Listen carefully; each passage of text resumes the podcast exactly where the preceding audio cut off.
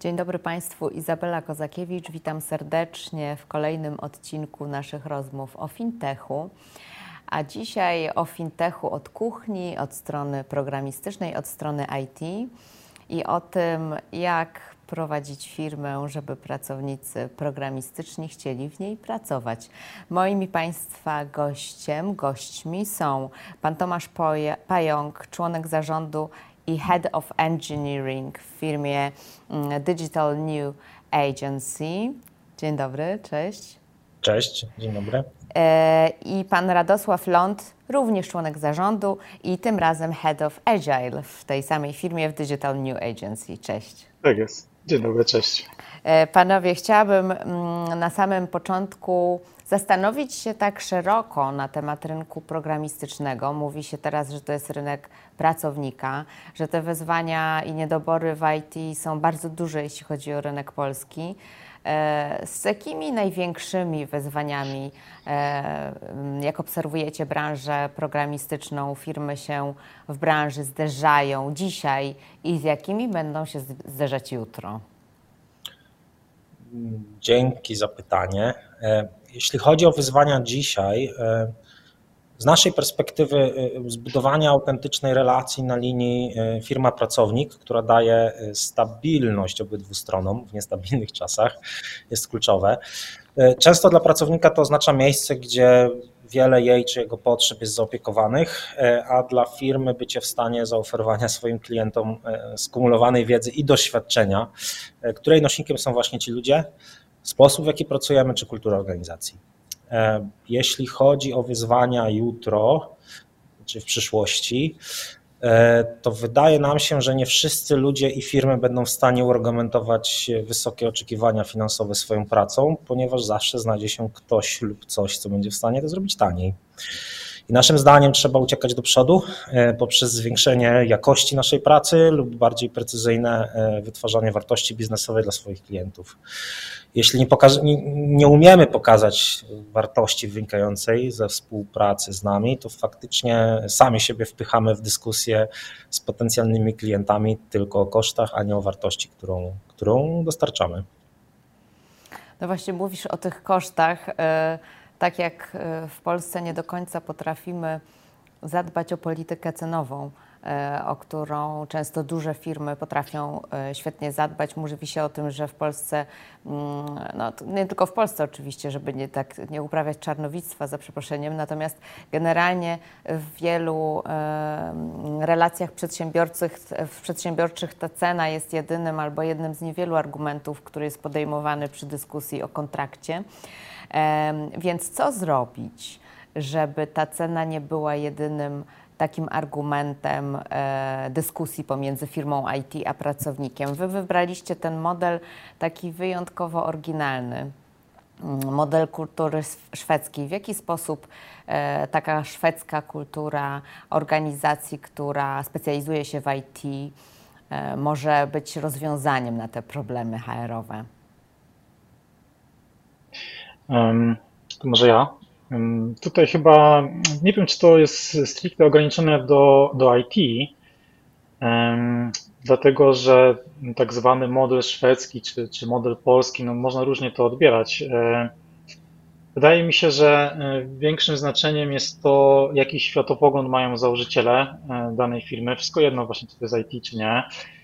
I co za tym idzie, jaki model biznesowy firmy planują. Jeżeli ich modelu biznesowym efektywność ta biznesowa i ten, ten finalny cel będzie osiągany przez e, współpracę, przez e, mm, branie inicjatywy przez pracowników, przez adaptację, e, przez mm, inne takie aspekty radzenia sobie ze złożonością, które bazują na tym modelu kultury takim otwartym, współpracy, bliskości z pracownikami, no to wtedy ten model szwedzki, o którym tutaj zaczęliśmy mówić, e, pewnie jest dobrym pomysłem, dlatego że kultura szwedzka i kultura organizacyjna w Szwecji z reguły e, wspiera takie elementy. To pewnie o tym trochę więcej porozmawiamy jeszcze.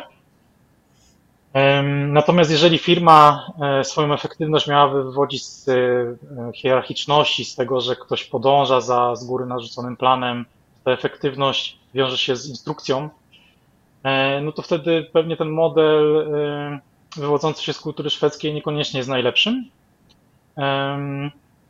bo nie zapewnia, nie zapewnia takich zachowań, takich postaw, które tam będą oczekiwane. No i teraz nasz model szwedzki, o którym wspominasz, ma za zadanie dać inne wartości w pracy niż tylko e, finanse. Zresztą dla nas finanse są ważne i też to, e, żeby było poczucie sprawiedliwości e, w, też rynkowej. Natomiast nie, nie stajemy wiesz, do jakiegoś takiego wyścigu w walce cenowej. Chcemy, żeby to wynagrodzenie było sprawiedliwe i adekwatne do zmian rynkowych, natomiast daje nam to okazję skupić się na innych aspektach. I te aspekty to są właśnie te, o których przed chwilą powiedziałem, no bo my wierzymy w efektywność wynikającą ze współpracy, kreatywności i brania inicjatywy. E, a jeśli chodzi o te wartości, że tak znowu wrócę do tego modelu mhm. kultury szwedzkiej, bo bardzo mnie ciekawią e, założenia tego modelu.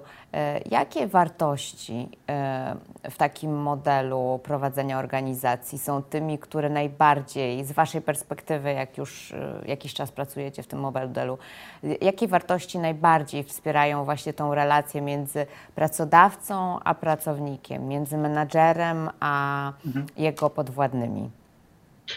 To, to, to jest taki moment, że ja chyba będę chciał e, troszeczkę rozwinąć ten, to hasło model e, szwedzki, bo e, tak, żebyśmy mieli jakąś jeden, jedno zrozumienie, to ja bym się chyba posłużył takim modelem Hofstede, który opisuje zależności między kulturą organizacyjną a kulturą narodową i jakby większość, większość narodowych jest jakby odbita przez takie badanie kilku aspektów.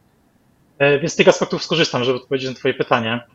No i teraz z punktu widzenia zdrowej relacji między pracodawcą a pracownikiem, to chyba wyróżniłbym przede wszystkim to, co cechuje taką kulturę szwedzką, e, organizacyjną, to krótki dystans do władzy, czyli mamy wysoki poziom współpracy między przełożonym a podwładnymi, tak to nazwijmy, e, to sprowadza się do tego, że tak naprawdę pracownicy posiadają realny wpływ na organizację i jej biznes, gdyż są do tego zapraszani. E, między innymi przez wysoki poziom przejrzystości, czyli dokładnie wiedzą, w jakim kierunku idzie firma, gdzie jesteśmy na tej ścieżce, e, dlaczego takie, a nie decyzje są podejmowane, już nie mówiąc o tym, że sami są zapraszani do podejmowania tych decyzji o przyszłości firmy. Później dołożyłbym do tego większą akceptację niepewności, czyli taką skłonność do zaakceptowania niepewności e, związanej z przyszłością. No bo to z kolei tworzy takie fundamenty do tworzenia relacji mm, między pracownikiem a pracodawcą, w której nie ma strony mądrzejszej, wiedzącej więcej, tylko pojawia się takie nastawienie na wspólne odkrywanie i adaptację do zmieniających się warunków. Dorzuciłbym do tego jeszcze to, że mm, z punktu widzenia tych badań, to szwedzkie społeczeństwo jest nieco bardziej jeszcze indywidualistyczne niż polskie, co oznacza, że od ludzi oczekuje się dużej niezależności i samodzielności. A to z kolei w tej relacji pracownik-pracodawca daje podwalin do, do tego, żeby faktycznie to była relacja oparta na partnerstwie. E, czyli wzajemnie oczekujemy od siebie. I chyba ostatni taki aspekt, który jest bardzo istotny, to jest e, tak zwana kobiecość społeczności, e, kobiecość lub męskość. W tym przypadku kobiecość oznaczająca się tym, że mm, dbamy o innych i o własną jakość życia, e, gdzie tam męskość społeczności to jest rywalizacja, taki kult sukcesu wokół zwycięstwa. No więc ta szwedzka kultura jest dużo bardziej kulturą kobiecą, e, w ogóle wysoko e, kobiecą z punktu widzenia tego współczynnika i dużo bardziej niż Polska. No i tutaj to, co, mm, czym to się charakteryzuje? No otwiera to drogę do rozmów o uczuciach i, i potrzebach, e, również w relacji zawodowej, czyli takich elementach, które mają ogromny wpływ na to, jak się czujemy w pracy, jak jesteśmy, jak jesteśmy też efektywni, no najczęściej są pomijane e, jako nieprofesjonalne. Więc e, ten, ten aspekt uważam ma ogromny wpływ na to, e, że ta relacja jest znacząco różna niż, niż w takim modelu, powiedziałbym, polskim, który miałby być oparty właśnie na tych męskich aspektach, czyli rywalizacji i kulturze sukcesu. Jeszcze mówiąc o tym, mm, o tej krótkim, o tym krótkim dystansie do władzy, bardzo mi się podoba to, e, to hasło. E, I też o tej samodzielności e, członków zespołu. Czy patrząc też w perspektywie już tych Waszych doświadczeń prowadzenia organizacji w takim, a, in, a nie innym stylu, czy wydaje Wam się, że to są na przykład modele, które też mogą wzmagać takie poczucie E, przedsiębiorczości, ducha przedsiębiorczości wśród, mm, wśród tak, młodych e, członków zespołu, no bo często to są w tej branży akurat bardzo młodzi ludzie. E, tak, wiesz co, mm, cały nasz model mm, biznesowy, model pracy jest oparty na takim założeniu, że taką podstawową strukturą społeczną w firmie jest zespół. I to zespół ma być tą grupą, która e, pracuje najbliżej klienta, czyli najbliżej tej wartości biznesowej i rozumie biznes klienta, bo my chcemy i do tego jesteśmy zapraszani. Chcemy być zapraszani do e, rozmowy o problemach biznesowych, o tym, jakie rozwiązania są najlepsze, a nie tylko do wykonywania jakby swoich zadań. W związku z czym to tworzy takie środowisko, w których ludzie mają dość dużą odpowiedzialność. I naszym, moim Tomka, e, zadaniem w organizacji jest przygotowywanie ludzi do tego, żeby tą odpowiedzialność brali, żeby chcieli ją brać, cieszyli się nią, e, żeby ta autonomia nie była dla nich deprymująca, tylko rozwojowa. E, no i to daje dużą okazję do tego, żeby poznać biznes i zrozumieć, e, czym on jest, e, zrozumieć, jaka wartość jest zbudowania, jak zachowują się nasi użytkownicy. No i tutaj każdy się z tym światem zderza. Jedni się odnajdują w tym lepiej, drugim to przychodzi trudniej, bo nie mieli takich doświadczeń. Ludzie młodzi, o których wspominasz, wydaje mi się, mają taki głód ducha startupowego, głód kreatywności, głód takiej kultury e, odważnego myślenia o, o tym, żeby próbować. E, I myślę, że w takiej kulturze pracy, jaką mamy, to odnajdują. Ludzie starsi wiekowo i doświadczeniowo bardzo często też to mają, natomiast to, z czym często się spotykają, to jest to, że nie mieli wcześniej takich doświadczeń i to jest dla nich nowe. To chyba odkryć. tylko taka różnica. No tak, muszą się tym jakoś odnaleźć i odkryć. Mhm. E, natomiast z punktu widzenia już czystego, czysto biznesowego powiedzmy, no bo z jednej strony jest to e, tworzenie tej relacji z pracownikiem, co oczywiście e, w odniesieniu od tych cenowych argumentacji na polskim rynku programistycznym jest ważne, a z punktu widzenia samego biznesu, jej efektywności i takich planów rozwojowych, jak oceniacie po tym czasie, w którym już pracujecie w takim modelu z pracownikami, jak oceniacie tak czysto biznesowo? Przydatność takiej struktury, kultury organizacyjnej? To chyba jeszcze ja, raz ja spróbuję odpowiedzieć. To jest taki temat, który bardzo, bardzo, bardzo lubię ten temat, więc ja chętnie na niego odpowiadam. E, według mnie każda kultura organizacyjna jest unikalna, więc my teraz mówimy o modelu polskim i szwedzkim. To, co nas cechuje, to jest pewnie wymieszanie. E, wymieszanie trochę korzeni, bo e, jakby nasza kultura organizacyjna jest ukorzeniona w kulturze polskiej i szwedzkiej przede wszystkim, ale przecież nie tylko, bo szwedzkie społeczeństwo jest dużo bardziej zróżnicowane niż nasze, nasze a z kolei i u nas w firmie są, e, są osoby różnych narodowości. No i teraz jaki to ma wpływ na efektywność? Ano taki, żeby e, być uważnym na to, jakie elementy tych kultur mogą pozytywnie wpływać na elementy pracy, które dla nas są najważniejsze. No i my się skupiamy na tym, żeby, wiesz, wykorzystywać takie elementy, które są najbardziej naturalne dla, dla wszystkich, którzy są na pokładzie, bez względu na tą narodowość, e, która za nimi stoi, i żeby się od siebie wzajemnie uczyć. I taki chyba najlepszy przykład to jest e, ten szwedzki krótki dystans e, do władzy, o którym powiedziałem, połączony na przykład z dużo większą polską bezpośrednością, bezpośredniością i taką gotowością na to, żeby mówić bezpośrednio, wprost, otwarcie, jest to pewnie wymieszanie, jest to pewne wymieszanie dwóch takich aspektów, którymi powiedzmy się cechujemy i co, co gdzieś wynosimy z, z wychowania e, ze szkoły. E, I na przykład daje nam okazję do tego, żeby ciągle uczyć się, jak dobrze dawać feedback, jak ten feedback uzyskiwać i jak na bazie tej informacji zwrotnej dobrze współpracować z klientami. Więc to nie jest aspekt, który, e, który wynikałby bezpośrednio z jednej kultury, tylko właśnie z takiego wymieszania i wpływa Miksu. na efektywność w ten sposób, że że wiesz, że po prostu jesteśmy skuteczni dzięki temu. Czyli jesteście małżeństwem międzykulturowym.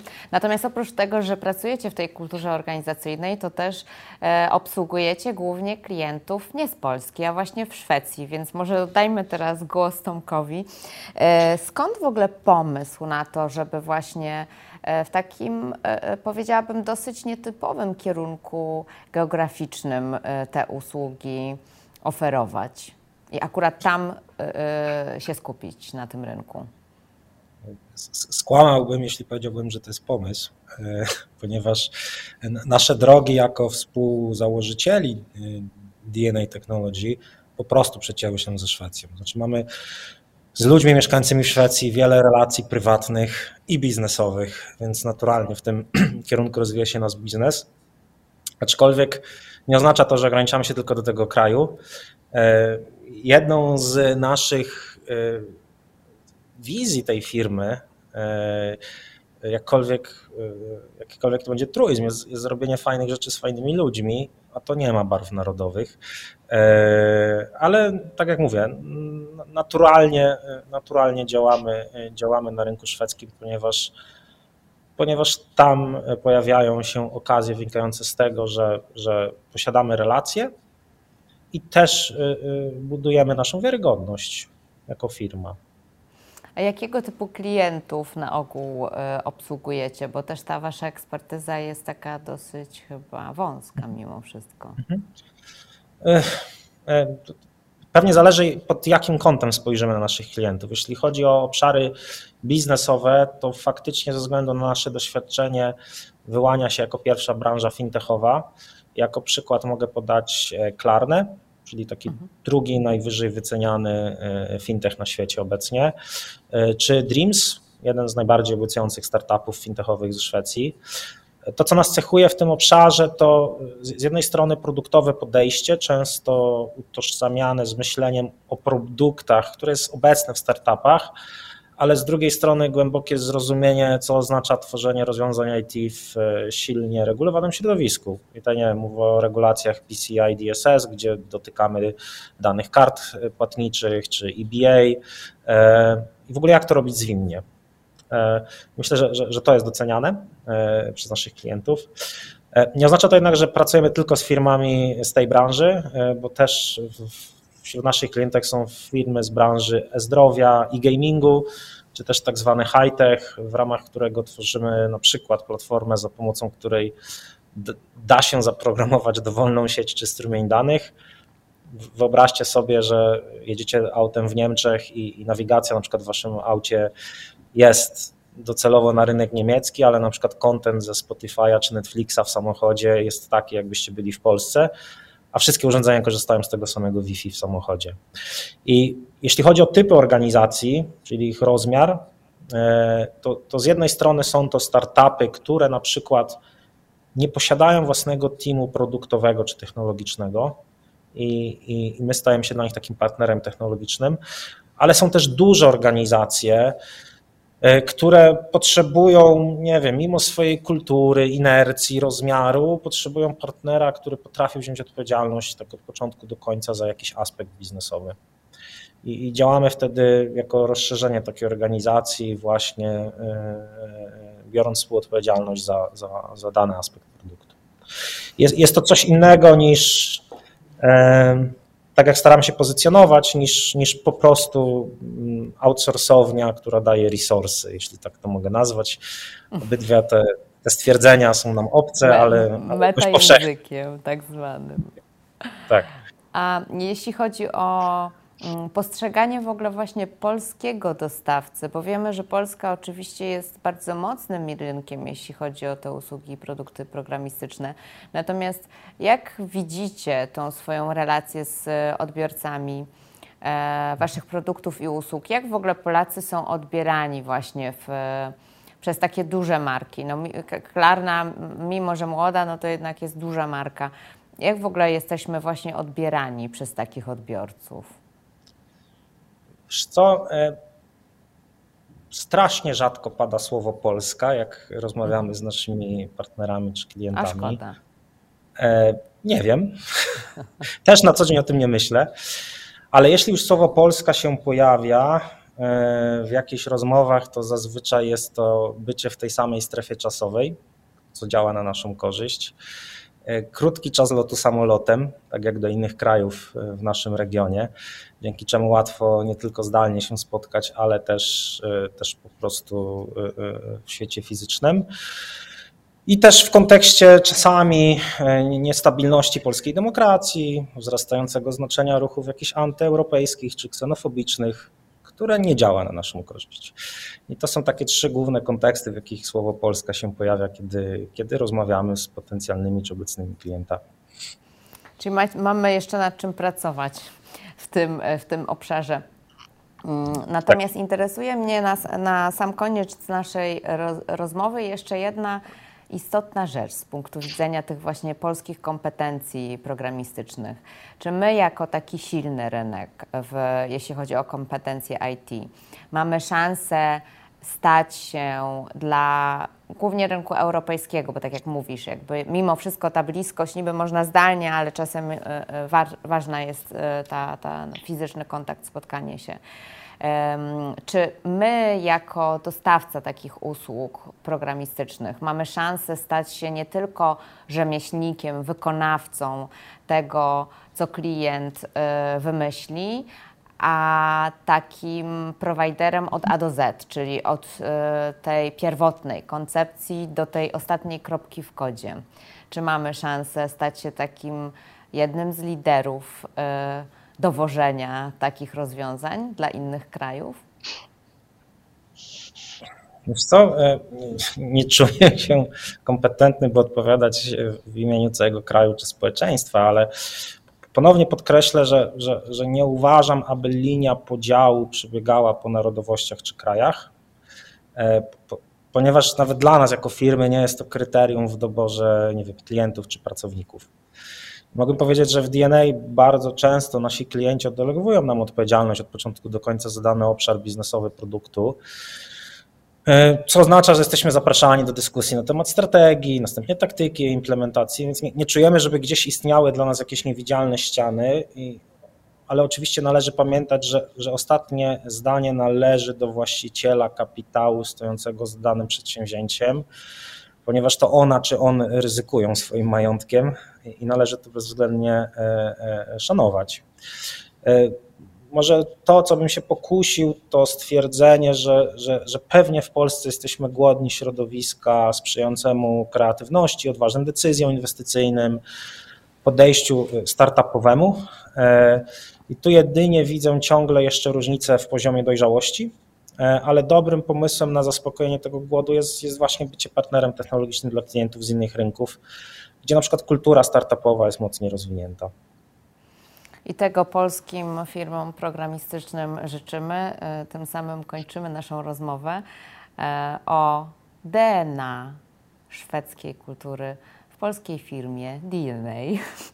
E, moimi i Państwa gośćmi byli pan Tomasz Pająk, członek zarządu i Head of Engineering w Digital New Agency. Dzięki.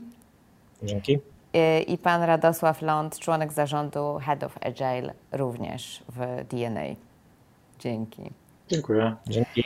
A ja Państwa zapraszam już na kolejną rozmowę o fintechu w ramach naszego cyklu. Izabela Kazakiewicz, dziękuję.